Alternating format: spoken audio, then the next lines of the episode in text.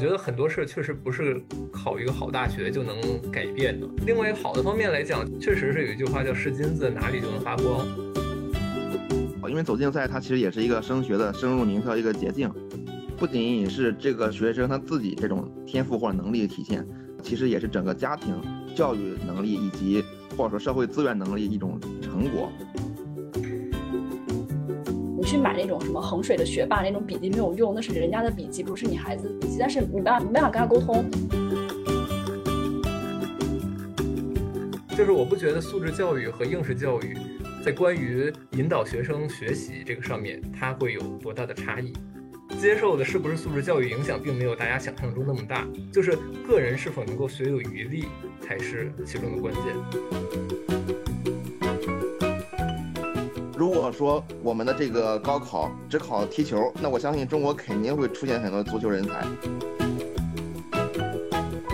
我感谢应试，是因为它给予了我成年后就是自我选择的底气和可能性。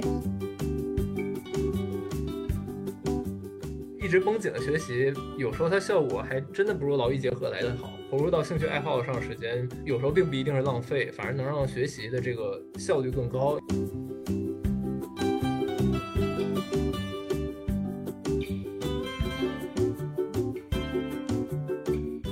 大家好，欢迎收听播客涟漪效应，我是这期播客的主播，澎湃新闻镜像栏目的编辑笛子。那这期播客主要想跟大家聊聊刚刚过去的高考。但是这一次我们不聊高考本身，更想聊一聊励志演讲之外的高考，以及在这场高考背后，鸡娃和小镇做题家们的不同困境。因为是聊高考，涉及到不同的教育模式，所以先介绍一下我们的几位嘉宾以及他们的中学。啊，首先是西蒙，西蒙是中国青年报时事评论员，高中是在山东师范大学附属中学。然后是西野，西野是清华大学新闻系的大四学生。高中毕业于西北工业大学附属中学，还有阿明，阿明目前是在游戏公司工作，高中是在北京的幺零幺中学。各位嘉宾跟大家打声招呼吧。我是西蒙，很高兴在这里可以跟大家一起分享啊关关于学习和教育的问题的理解。嗯，Hello，大家好，我是西野，今年是二十一岁，那么我是陕西籍的高考生。大家好，我是阿明，我是北京籍的。嗯。那这个话题的由头，主要是前段时间一个引起了热议的视频，就是衡水中学高三学生张西峰的演讲。在这个演讲里面，他说了很多让人很动容的话。呃，他说衡水中学的考生，河北省的考生，他们都是来自普通家庭的孩子。但是也有一句话是引起了大家广泛的争议，就是说我就是一只来自乡下的土猪，也要立志去拱了大城市里的白菜。所以也有很多网友说他的。演讲中可以看出，支持他学习的最大的动力，实际上是实现阶级的跃升。我们更应该关注他背后的中学教育理念，是不是这种唯分数论的单一评判体系，让学生比较容易陷入到一种比较危险的价值观中。所以说，也想先问一下西蒙，就是怎么样去看待这个演讲引发的网络舆论？好的，好的。其实这个话题呢，它最早这个走红是因为张西峰这篇演讲，他在网上有一个视频，然后这个视频最早是被我们广大网友啊所发现的，但是后来呢，就是有很多的这个媒体，尤其是主流媒体介入了对这个话题的讨论。我们都知道，一个新闻事件它能够成为一个公共话题，肯定是因为它戳中了这个舆论的敏感点，否则的话也不会被这些主流媒体所关注。因为我平时的工作呢，就是呃关于这样一些新闻评论和时事评论写作的，所以对于这样的一些现象呢，嗯，其实也是比较敏感。但是呢，其实之前也有很多类似这种学生演讲，但这一次演讲确实是有与众不同之处。我觉得有几以下几点特别值得关注啊。就第一点是，这个张西峰呢，他代表的是这个衡中。而衡中在很多人印象里，似乎就是一个能够考取名校的一个重点中学。它跟那些比如说在北京、上海这种大城市的那种特别讲究素质教育的学校，呃，似乎还不太一样。给人的印象就是一种可以培养考试机器的优胜的一个工具。同时呢，它跟那样一些比如说真正来自于底层的很多学生聚集的，比如说像毛坦厂中学这种地方，好像还不太一样。所以说，这就给。很多的这个网友呢，一种很新奇的感觉，就很多人好奇，来自衡中这种地方的学生会说什么话，这是第一点。第二点呢，是因为张西峰他很多这个演讲内容确实是这个说的话呢是比较容易抓人眼球的。比如说他说他是来自乡下的土猪，然后立志，比如说去大城市里拱白菜，这种话有人说叫话糙理不糙，但是也有人说就是觉得本来是应该是一个有志青年的那么一个状态里的人，竟然发出这种很低劣的一种说法，觉得已经背离了我们的教育理念了。所以说，我觉得很多人正是因为他能够从不同角度来理解张西峰的演讲，才制造这种舆论的争议性。如果说，比如说一个事件，大家在网上都是去说好啊，或者都是批评，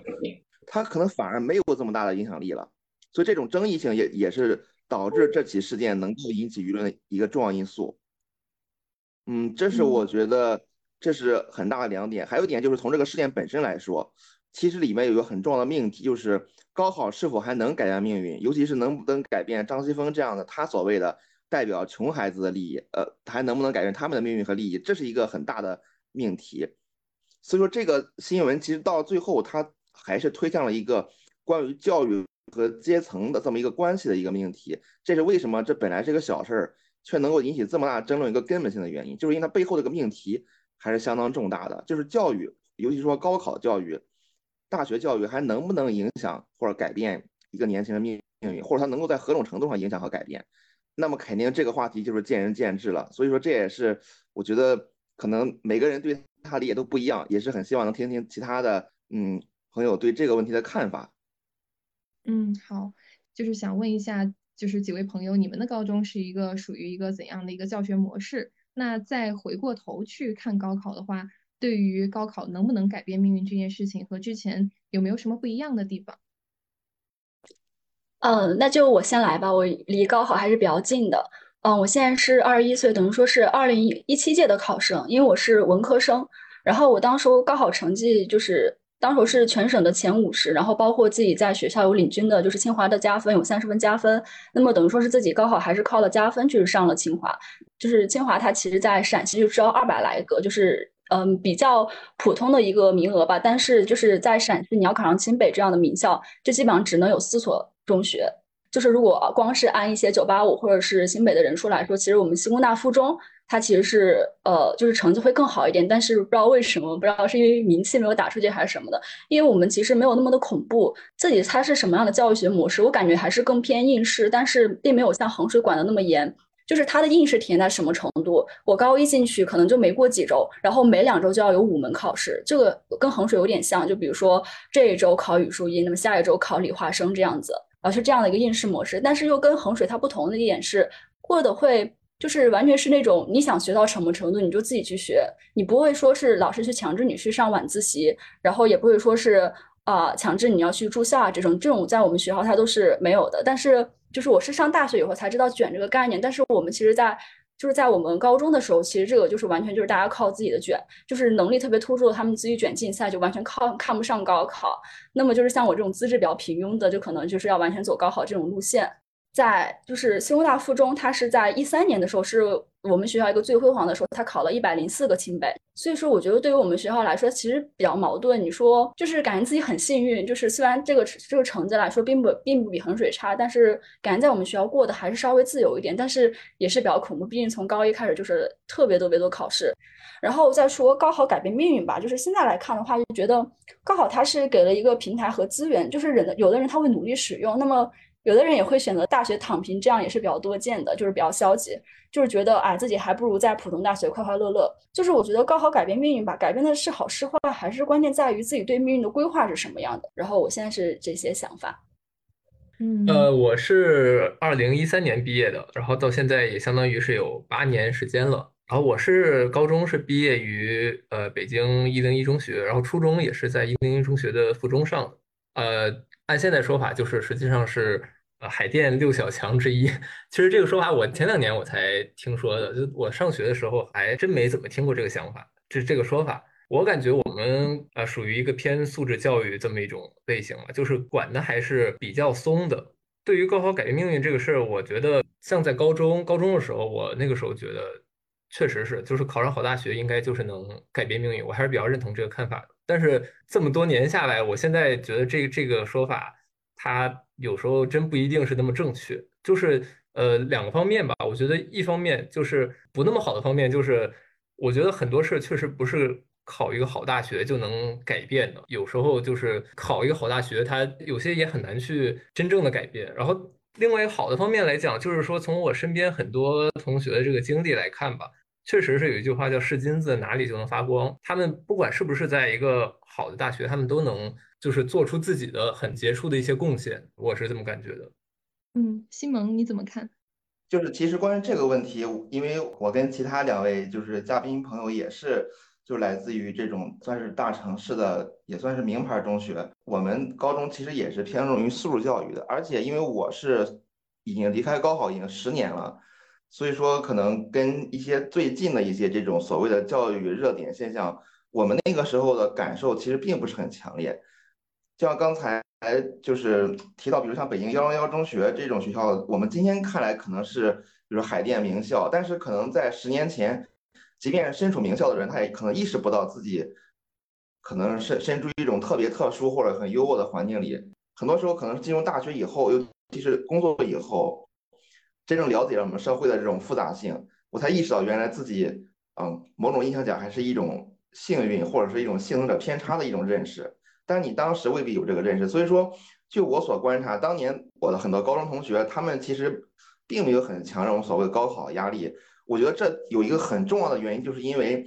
嗯，凡是能进入这种高中读书的人，大部分他本身的家庭条件就还不错。这些同学他没有一个很强的说通过。教育来改变命运这么一个冲动，他可能考上名校，他也是这么一个生活；他考不上名校，甚至考一个很普通的大学，他可能还是这样的一种生活状态，不会有任何的区别。但是后来我才了解到，原来高考对于绝大多数年轻人，他到底意味着什么？他可能真的是一个命运的一个决战。但是还有一点就是，我并不认为现在说考上名校就。一定能够改变命运，他只能说适度的改变命运。你说完全没有影响，那也不可能，肯定是考一个名校比没有考上要好很多。但是也不能指望说啊，考上名校就一定能怎么样了。这个也是取决于两点，第一点就是看一个人他在大学期间的发展情况，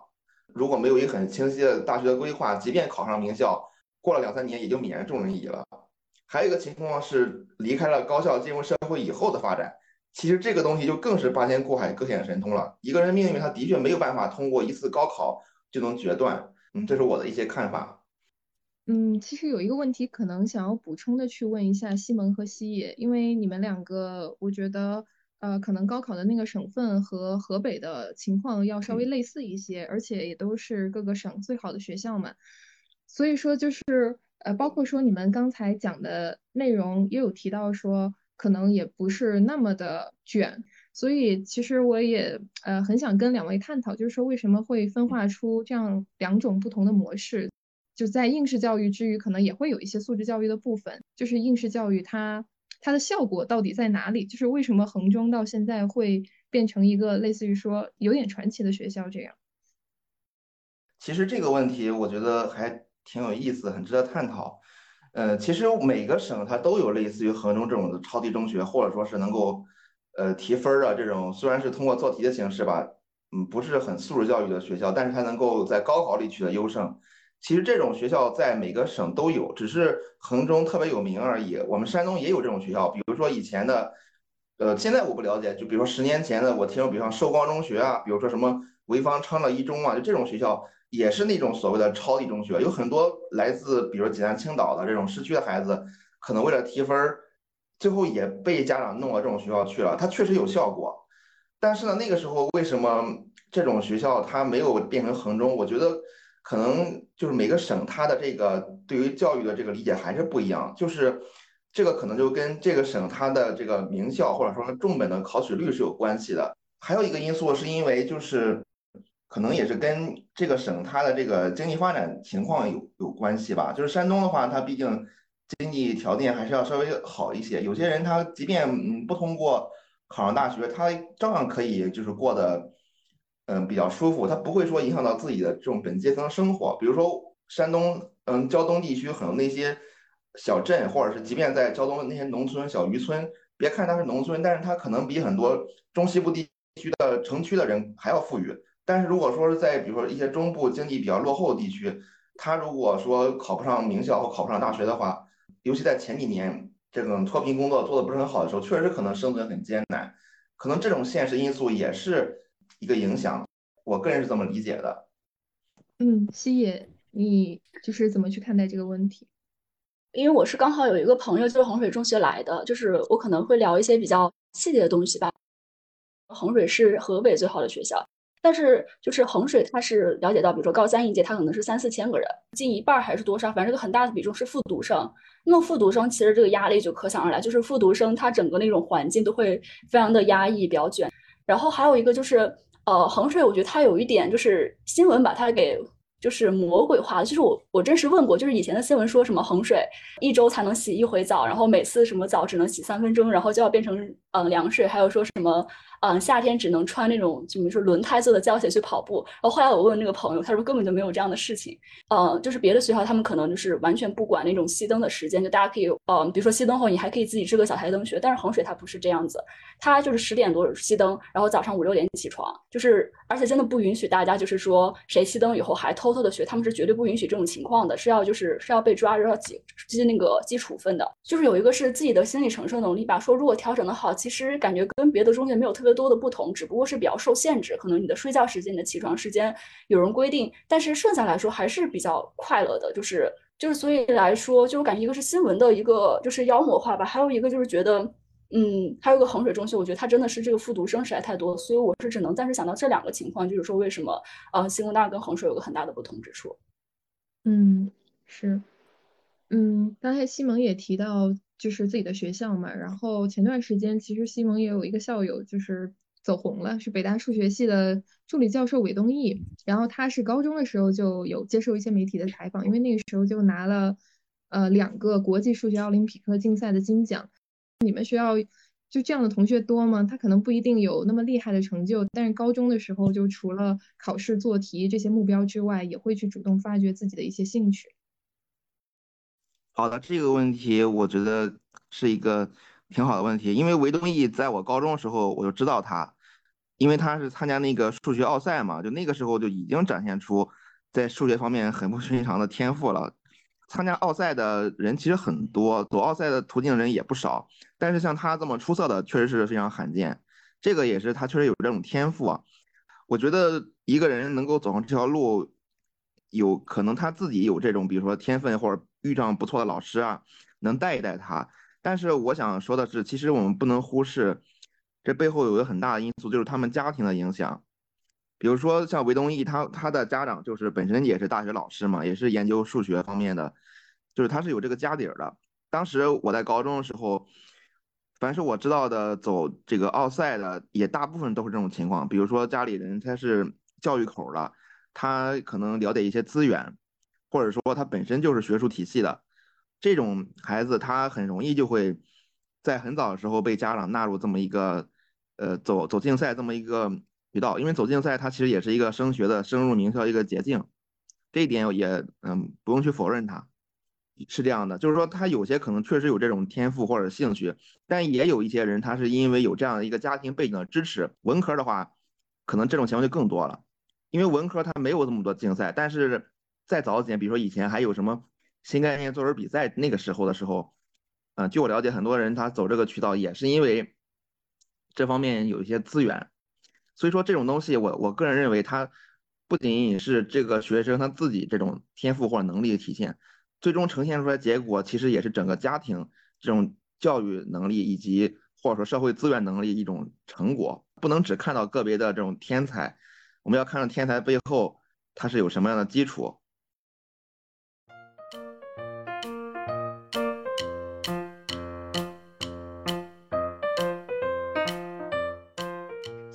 以谈谈自己做呃教培的这一段经历，然后你自己做老师的时候，教育的想法是怎样的？然后包括说现在就是说教培机构其实还是很希望去请一些名校生，就不仅是做辅导，包括也有说去做一些宣讲，这个也是有一些社会话题在。然后你是怎么样去看待就是这个现象的？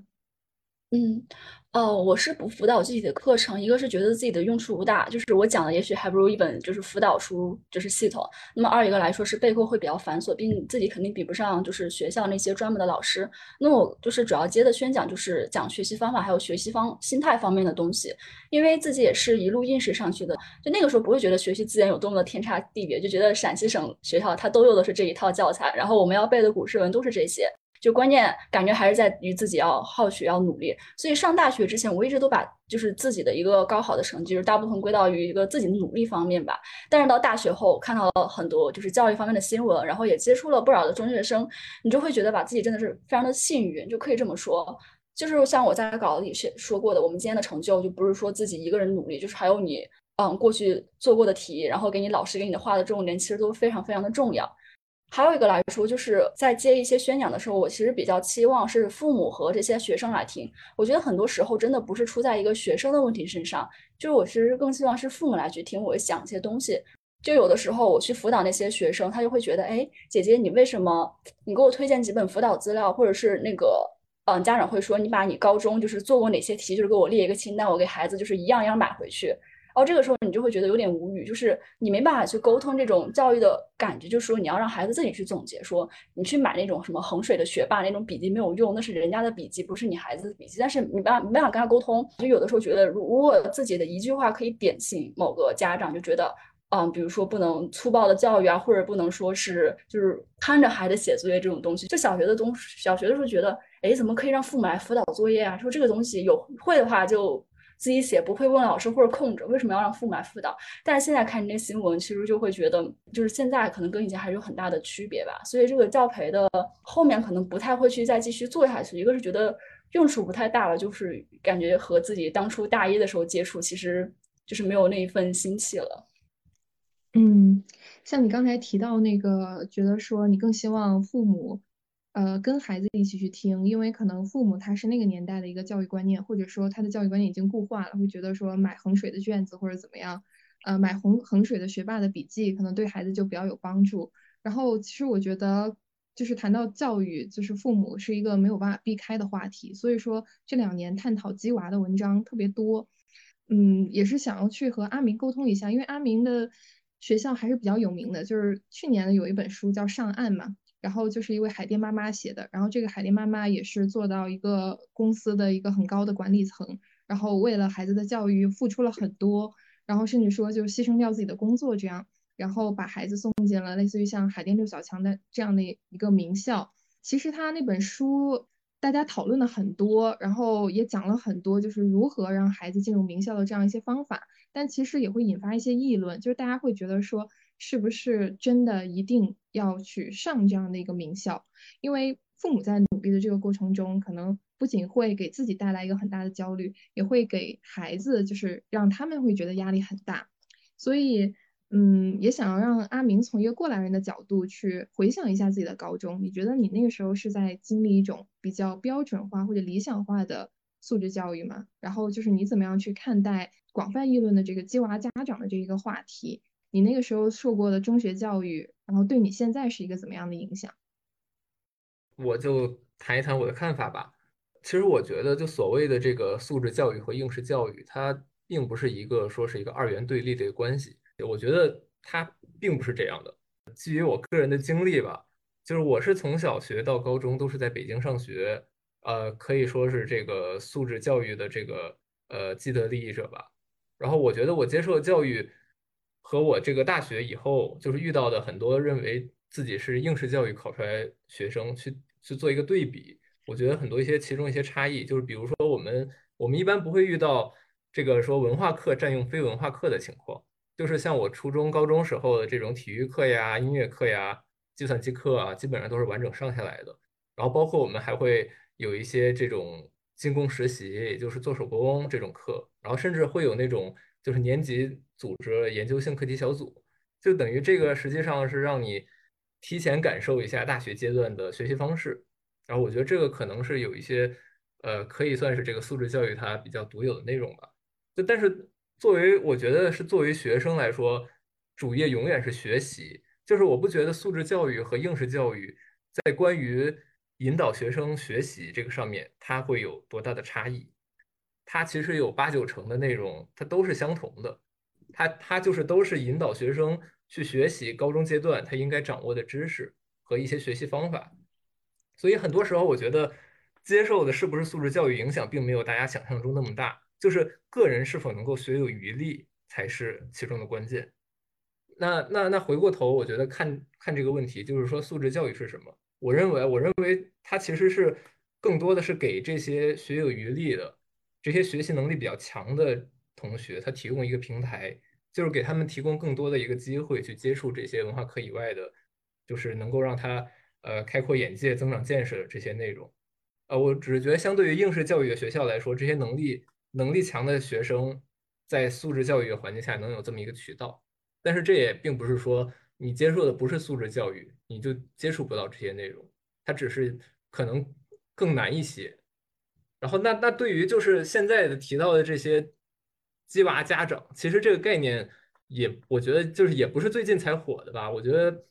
每个时代都有这种家长。我记得我那个时候就是也是类似鸡娃家长，那个时候是好像是叫虎妈，也是一个呃。就是当时舆论反响挺挺大的这么一个事件，我觉得其实就是这些，不论是虎妈也好，鸡娃家长也好，我觉得他们其实没有什么可以被指责的地方。毕竟说望子成龙、望女成凤，应该大绝大部分家长都是有这种想法的，大家都是拼了命想把子女送到一个更好的学校，就是希望能够从更高的起点走到一个走到一个更好的未来。那我觉得其实就是把握这之中的这么一个度就可以。就是不论是素质教育还是应试教育，我觉得其实在这个子女能够基本完成课内目标的时候，作为家长就应该鼓励他利用现在的机会去多多接触一些文化课外的内容，增长一下个人见识啊，发展个人爱好。应试教育的这种学校的学生，作为他们的家长就更应该做出这种鼓励。嗯，就像我们今天好像就是前面的讨论也一直都在讨论素质教育和应试教育之间的一个关系，然后像。嗯，阿明也提到说，其实无论就是哪怕是应试教育的学生，然后他可能在学校里面所面对的这个考学的压力比较大，那家长其实是应该花更多的时间去发掘孩子的兴趣爱好，然后慢慢的去向素质教育这个方向去做一些改善或者偏移。然后，其实为什么素质教育和应试教育就是一直以来就能够引发这么多的讨论，是因为。嗯，包括很多人都有在说，高考它确实是一个衡量每个学校就升学率这样一个很重要的一个指标。所以大学对于大部分的学校来说，嗯，为了应付这样一个指标，或者说为了应对，然后这样一个指标，教育只能是结果导向的。如果说呃学校来讲，就是花很多的时间去发掘和培养学生的兴趣爱好，是没有办法应对考试这一选拔机制的。所以也会引发大家的一个争执，就觉得说素质教育可能是没有办法很好的去适配考试这样一个选拔机制的。所以大家是怎么样去看待这个问题的？新蒙，你怎么看？嗯，就是关于素质教育和应试教育这个关系，也是一个老生常谈的话题了。肯定我们希望人是全面发展的，这就是所谓的我们的教育目标的就应然如何，它应该什么样的。但是面对现实，很多时候我们要考虑的是实然如何，就它。它实际上是什么情况？因为我们整个教育，它在中国目前这个体制里面，它是有一个选拔的功能的。所以说，这个中小学的教育，它必然要是围绕这个选拔的目标来进行自己的教育方案的规划。如果说啊，我们的这个高考只考踢球，那我相信中国肯定会出现很多足球人才。但是我们目前的教育体制，它就是以分数为导向的，这个东西是一个比较容易进行人才选拔的一个方法。所以说我。这个地方想就是比较一下，比如说跟美国一些名校，他们这个所谓的这个大学选拔机制的一种差异，就能看得出来我们为什么要坚持这种分数导向。比如说你想申请美国的常春藤名校，他可能除了这个所谓的呃学习成绩以外，还要看很多你的这种综合素质，比如说你有没有这个在一些业余爱好上有一些成果，或者说有没有去这个社区做义工啊等等，就这些东西都是可以在你的这个申请书里边加分的。但是这必然会导致一个结果，就是那些有资源、有背景的家庭，他们就会给孩子提供更多这样的机会。比如说，一个城市的中产阶级这种家庭，他就可以让孩子去接触一些上流社会的一种资源，啊，比如说去呃参加一些高端的这种酒宴啊，得到一些名人的推荐等等。但对于那些寒门来说，他们就完全没有这种机会。所以这种看起来是推崇素质教育的选拔，但实际上它导致的是这种，就是教育对阶级的这种分化会越来越明显。就是穷人家的孩子，他都没有办法通过所谓的分儿来进入名校，而这种有一定背景的家庭的孩子呢，他即便考试成绩一般，但是呢，他可以有各种各样的加分渠道。而中国目前为什么依然坚持这个高考艺考定终身这么一个路子？我觉得可能也是基于对于这种嗯考试公平性的一种理解。就它虽然有很多问题，但是分数可能还真的就是相对而言最客观的一个评价标准了。因为即便你是一个寒门子弟，照样可以通过高分考入北大清华。所以说，它是一种对于更公平的考虑的因素，才让我们产生这么一种就是分数导向。而分数导向的这种选拔机制，就必然会产生所谓的应试教育，因为它是一个功利性的目标。嗯，啊，可能大家对于高考是不是一考定终身这个会有很多的争议，但也不可否认，现在尤其是对于寒门子弟来讲，它是一个相对来说比较公平的一个渠道。那西野和阿明怎么看这个问题？那么就是我首先觉得，就是说大量的新闻它其实有一个议程设置的一个效果。那么应试教育它是有问题，但是也不能污名化。就是为什么要觉得呃学生花很多时间去学，比如数理化、政治地这些东西就是扼杀天性，就是反而去说 像做社团呀，然后做公益，然后搞模联，就是才是发展自我的。就是我在上大学四年中深刻感受到，就是自己知识储备最丰富的时候就是中学，也是包括自己一个学习能力的巅峰，也是在高中的时候。就比如说那个时候可能做了很多很多地理题，就是连中国地图都能画下来。就等于说这个应试教育它其实给了我就是特别多一个。知识的底气吧，可以说是受益终生的。其次吧，我感觉就是像嗯刚才阿明说的，这个不能太赖学校，就是家庭也很重要。那同样是应试教育走上来的，就像我小的时候，就是什么特长都没有，就是父母完全没有说什么给女孩子有一种艺术的熏陶这种感觉，就是小时候就只上奥数、奥语、英语三个补习班。但是人家有的孩子，他家里就是能让他上一个钢琴啊、舞蹈班什么的，就是可能就是我真的是在周末的时候没有事情干，就可能真的是去抓蛐蛐儿干嘛的。但人家可能就是上一些兴趣班，就完全是看家庭吧。就最后我就觉得，嗯，爱好和学习它其实不是一个非此即彼的关系吧？就除非是你想把人家培养成一个专门的钢琴家或者是舞蹈家。就在我们学校有非常非常多的艺术的社团，就是像有什么街舞啊、乐器啊、推理啊、曲艺啊，然后大桥牌的也有，写科幻小说的也有。一开始上来其实会有些自卑，尤其是跟就是上海和北京的孩子比起来，就上海它其实那种素质教育感特别明显，就有印象特别深刻。就可能我口语英语口语还说不溜的时候，人家是一个上海的，就是外国语学校过来，就是用法语跟大家去交流。那个是大一的时候刚新生嘛，就会有自卑。就是觉得自己是小镇做题家，真的是就除了成绩没有什么拿得出手的。就是总结来说，我对应试和素质教育的看法是，还是看家庭能力和个人选择吧。我感谢应试，是因为它给予了我成年后就是自我选择的底气和可能性。就别人是因为小时候家里有钱学，那么我可能是上了大学以后自己喜欢，反而就是比较快乐，还有就是很珍惜这种学习的机会。就是兴趣为什么一定要让老师和父母去挖掘呢？就是等我心智成熟，我也可以自己去挖掘呀。好，这是我的一点看法。我觉得这实际上就是一个呃，关于这个应试和兴趣爱好之间把握平衡度的这么一个问题。没有人能保证自己说每一个知识点他都熟练掌握，但是这并不意味着就每个人要把他所有的这个时间、所有精力都去投入进去，一遍一遍学习高中的知识。我觉得这个是没必要的，就是要找到中间一个平衡点，就是在基本掌握知识点前提下，能够把自己多余的时间投入到自己的这个兴趣爱好，它是应该是值得鼓励的。就是他让让一个人，让一个学生，尤其是处于这个成长期、处于这个价值观养成期的一个青少年，能够去真正的生活着，而不是仅仅为着考试而而活着。另一个角度来说，我觉得一直绷紧的学习不放松，有时候它效果还真的不如劳逸结合来的好。我我是觉得投入到兴趣爱好上时间，它有时候并不一定是浪费，反而能让学习的这个效率更高。因为很多兴趣爱好它其实是对这个学习是有促进作用的。比如说，呃，我小学的时候，就是那个时候我基本上的课外班是一个素描班，然后我觉得它其实对于我后面这个学数学啊，这个平面想象力、平面构图都是很有帮助。然后，呃，后后来是有一个，我还对这个企业类比较感兴趣，就是上了一个那个国际象棋的呃课外班儿。然后我觉得他也是对于这个培养这个理科思维挺有用的，所以说就是我后来就是就是大学去了这个物理系，我觉得都是和小时候课外兴趣爱好是分不开的。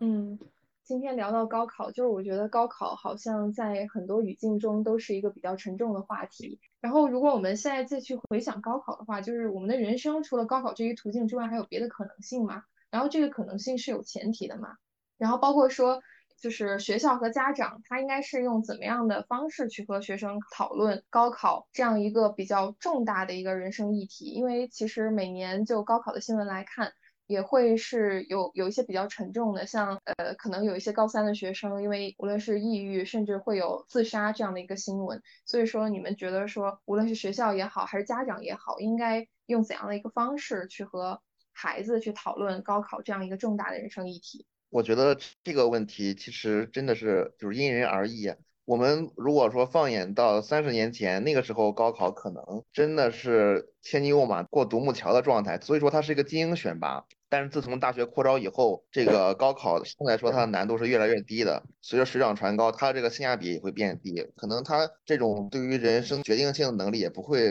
像以前那么强了。而且随着最近十几年，就是我们的教育和这个孩子他背后的家庭背景啊、阶级地位这种关系越来越密切，嗯，阶层固化现象越来越严重，就导致高考它对于人生的这种改变的影响力就越来越小。比如说，有些小孩他可能学习成绩并不好，但是家里有背景有门路，就可以把他送到国外去，直接读读书读本科，将来再读一个什么硕士，然后再回国找个工作，尤其是家长帮忙什么的，这样的人生都是被安排好的。所以说，你说高考还能在多大程度上影响这样一些人他的命运，恐怕也影响不了多少。但是对于大部分没有门路的普通孩子来说，高考还是很重要的，所以说才会产生我们看到新闻里的各种那种因为压力而产生的悲剧事件，这个也完全可以理解。但是我想说的一点就是说，高考它只是一个门槛，这个门槛它只要过去了就好了。接下来的路呢，就是要还是要该怎么走怎么走，并不意味着说高考成功了就能怎么样。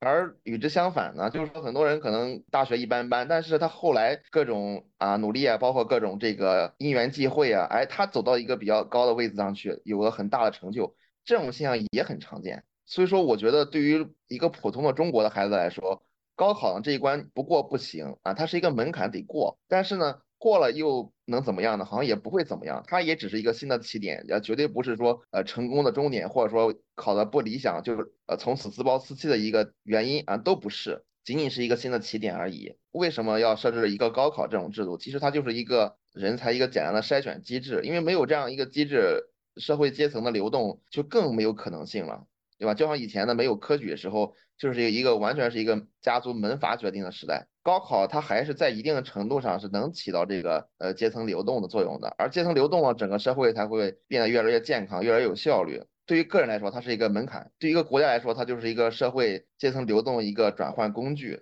这一点可能也是说高考它的重要性的体现，但是它不是决定性的。所以说。我觉得，如果一个考生他能够这样去理解高考，可能他才会变得更加的理性、冷静。这是我的一些看法。嗯，好的。西野怎么看这个现象？嗯，就是除了高考途径，当然是有可能性的。就是比如说，我去在给高中生去讲一些就是学习方面的就是方法的时候，我可能会去提，我说这个高考它真的是你们人生中非常纯粹的时刻。就上了大学以后，你就会觉得你你去申一个奖学金。然后成绩是最基本的，然后你此外还要填你的特长，然后你的社工的职位，然后你做的是什么处长、部长，就是乱七八糟，就是评价的维度特别的多元，还有包括要看你的志愿呀、你的实践呀、你的出国经历。但高考就很简单，就是那么几套卷子，然后就完全是靠成绩去排，所以说是一个非常纯粹，就是也是一个就是最能改变自己命运的一个。瞬间嘛，可以这么说。当然，改变命运真的是对于一些就是可能家庭条件不太好的，他可能是改变命运。比如说从农村走到了城市，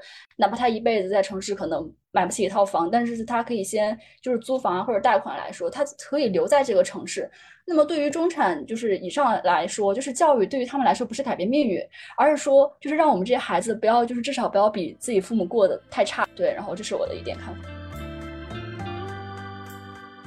我是觉得，我是从另外一个角度来看，我是觉得高考重要性其实并不太需要学校和家长再专门告知了。毕竟说从小到大，我们一直都是被灌输说，所以说我觉得反反而是学校和家长，尤其是这个家长，他应该去告知这个子女，高考并不是人生的全部，它是很重要，但是不能决定一切。就是它甚至可能仅仅就是决定你之后的四年，再往后真的影响不了很远。所以就是应该放放轻松对待它吧，我觉得就是。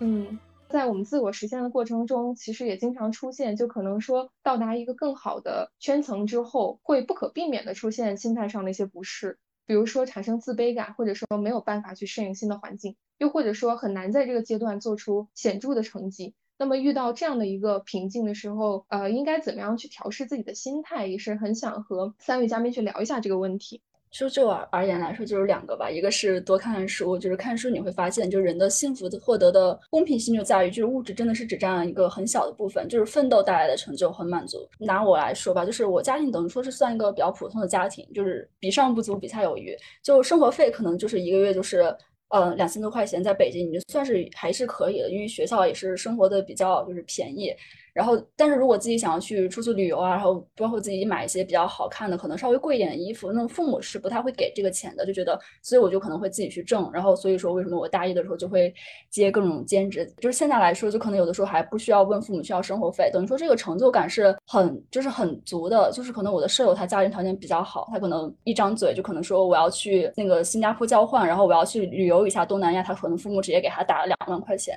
但我就一开始可能会羡慕，但是到现在这个阶段。就尤其是你自力更生以后，你会觉得这个东西的获得吧，一个是，嗯，我一定要去东南亚旅游吗？不一定。还有一个是我一定这辈子都去不了东南亚旅游吗？也不一定。我觉得靠自己以后努力是没有完全没有问题的。还有一个就是多接触不同的人吧。真的上了大学以后，你接触不多的人，你就会觉得啊，有些人真的太多了。一开始你可能自卑，然后羡慕，到后来你就麻木了。就是尤其是可能身边同学，就记忆印象特别深刻。一开始遇到一个上海姑娘，就是她真的是，就是有的时候我们还在上课，她突然晒到自己在韩国追星的。一个朋友圈，我当时说，嗯，怎么突然就跑到韩国去了？然后他可能买一个帽子，就是两千多块钱那种周边，然后也不带洗一下，然后脏了就扔了。就一开始可能觉得，哎，就是非常的羡慕，但是现在可能再想想，就觉得可能就是听一耳朵就过去了。等于说是感觉年龄还有自己的阅历，会给自己带来一些就是心态上的一个调整吧。就是包括自己就是做了一些实习记者，可能接触不同不同的人，真的是每个人有自己的烦恼，人家有钱人也有有钱人的烦恼，所以就是。这样想，其实就心里没有那么的不平衡，就是整体来说就觉得过好自己的生活吧，其实就没有什么了。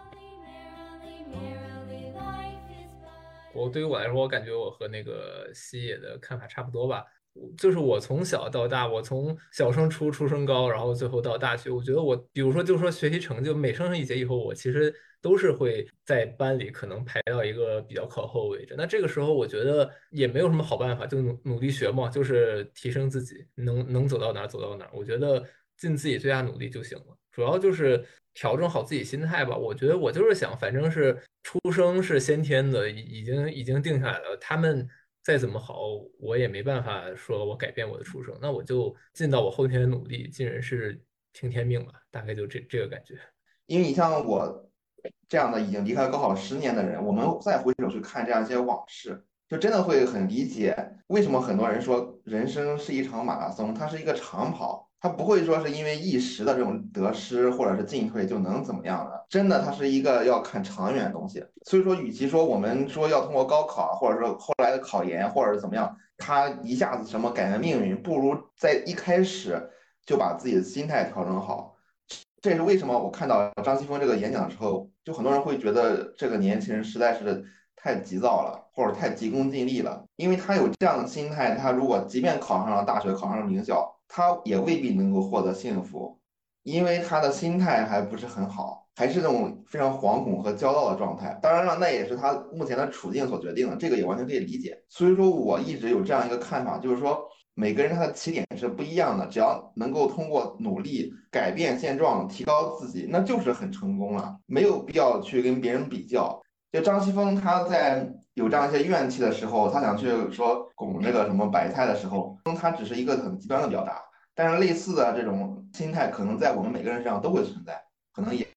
需要去反思这个现象。嗯，是。我还是蛮同意西蒙的看法的。如果大家能够不断的去调整自己的心态，到了一个很好的圈层之后，然后能够积极的去调整这样一个心态，他可能就会过得比较幸福。但是调整心态本身来说，好像就是一个比较难以去很完美的去实现的一个问题，所以就造成了就去年也有一个概念吧，就是小镇做题家，包括说九八五废物引进计划，就豆瓣上这个小组，这些概念引出的热议，就是一些优秀的孩子可能进入到大学或者走上社会之后，往往会产生一种价值困境，就是以前可能分数是一个衡量的基准，那我考到了一个更高的分数，我可能就会心满意足。但是现在到了大学之后，分数已经不是唯一的一个衡量标准了。有人参加了兴趣社团，然后有人可能已经在准备出国了。那这样的话，他们可能心理上就会有一点失去支柱的这样一种感觉，就是觉得说没了考试这样一个唯一的指标之后，也慢慢去失去了自己的一个奋斗方向。遇到这种情况的话，去怎么样去面对这样一种价值困境？呃，我觉得就是充分了解自己吧，就是说知道自己的长处在哪里。因为就是大部分人应该从小都是被父母被就是放放在手心的，都是父母眼中最出色的人。然后就实际上是我们是要了解到，就不光是自己，每个人他都是父母家庭的这个中心，就是没有哪个人是特殊的。就每个人早晚都会遇到自己竞争不过的对手，那可能是学习上竞争不过，或者是家庭条件竞争不过。那我觉得这很正常，就是用平常心去接纳。自己的这种失败也好，或者说自己的无力也好，然后但是与此同时，我觉得也是要意识到每个人都是特殊的，就每个人都有相比其他人来说更为出色的亮点。就虽然在这个方面我竞争不过别人，那另外一个方面我比别人更强大，就没有必要用我的短处和别人的长处相比，要善于发挥自己长处。对，就是其实呃类似的现象，其实之前也有呃表达。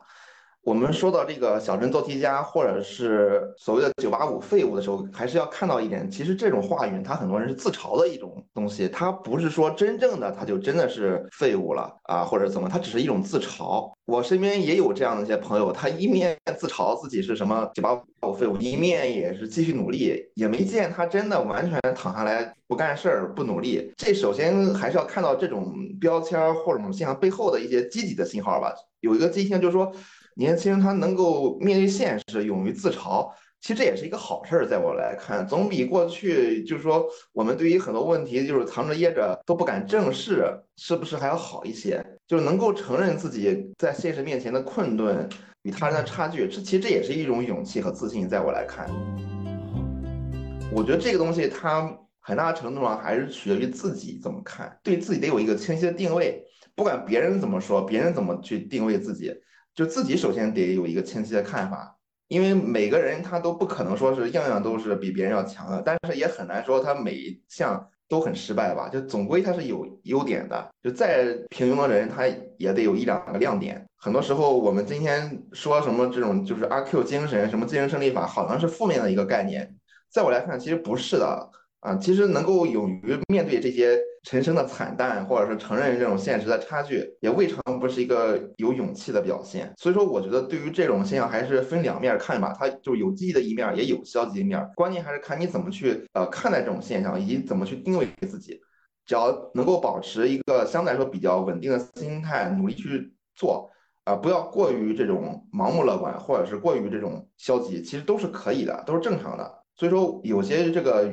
媒体，比如说评论的时候，或者一些舆论反应，他比较敏感啊，他一看这种词儿，好像就觉得好像是很很可怕一种现象，好像年轻人是不是都已经不上进了？其实绝非如此，很多人就是一面嘴上说着这种，一面他实际上也是继续奋斗着，这可能是跟之前的很多长辈们确实很不一样的一种情况。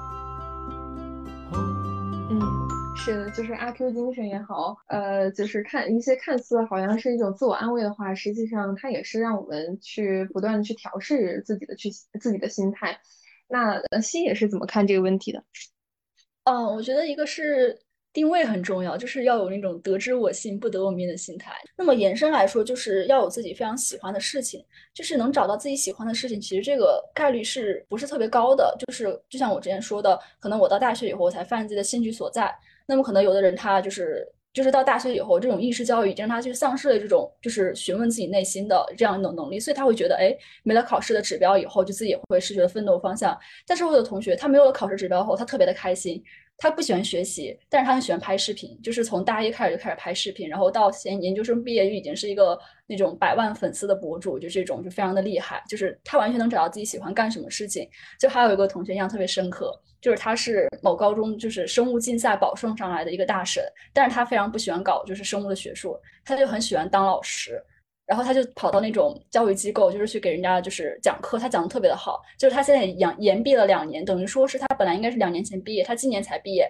但是他已经就是当了那个教，就是那个教辅机构的一个金牌教练。就是现在看起来就非常的有意思，就真的你到现在来看就觉得，就是学习好的人可能是高中来说是比较受人就是敬仰的，但是到我们现在就是那种。真的能够找到自己的兴趣所在，然后并且能够就是将它发掘出来，就不会说是妄自菲薄啊，所以他有这种底气，你就会觉得这种人是在闪闪发光的。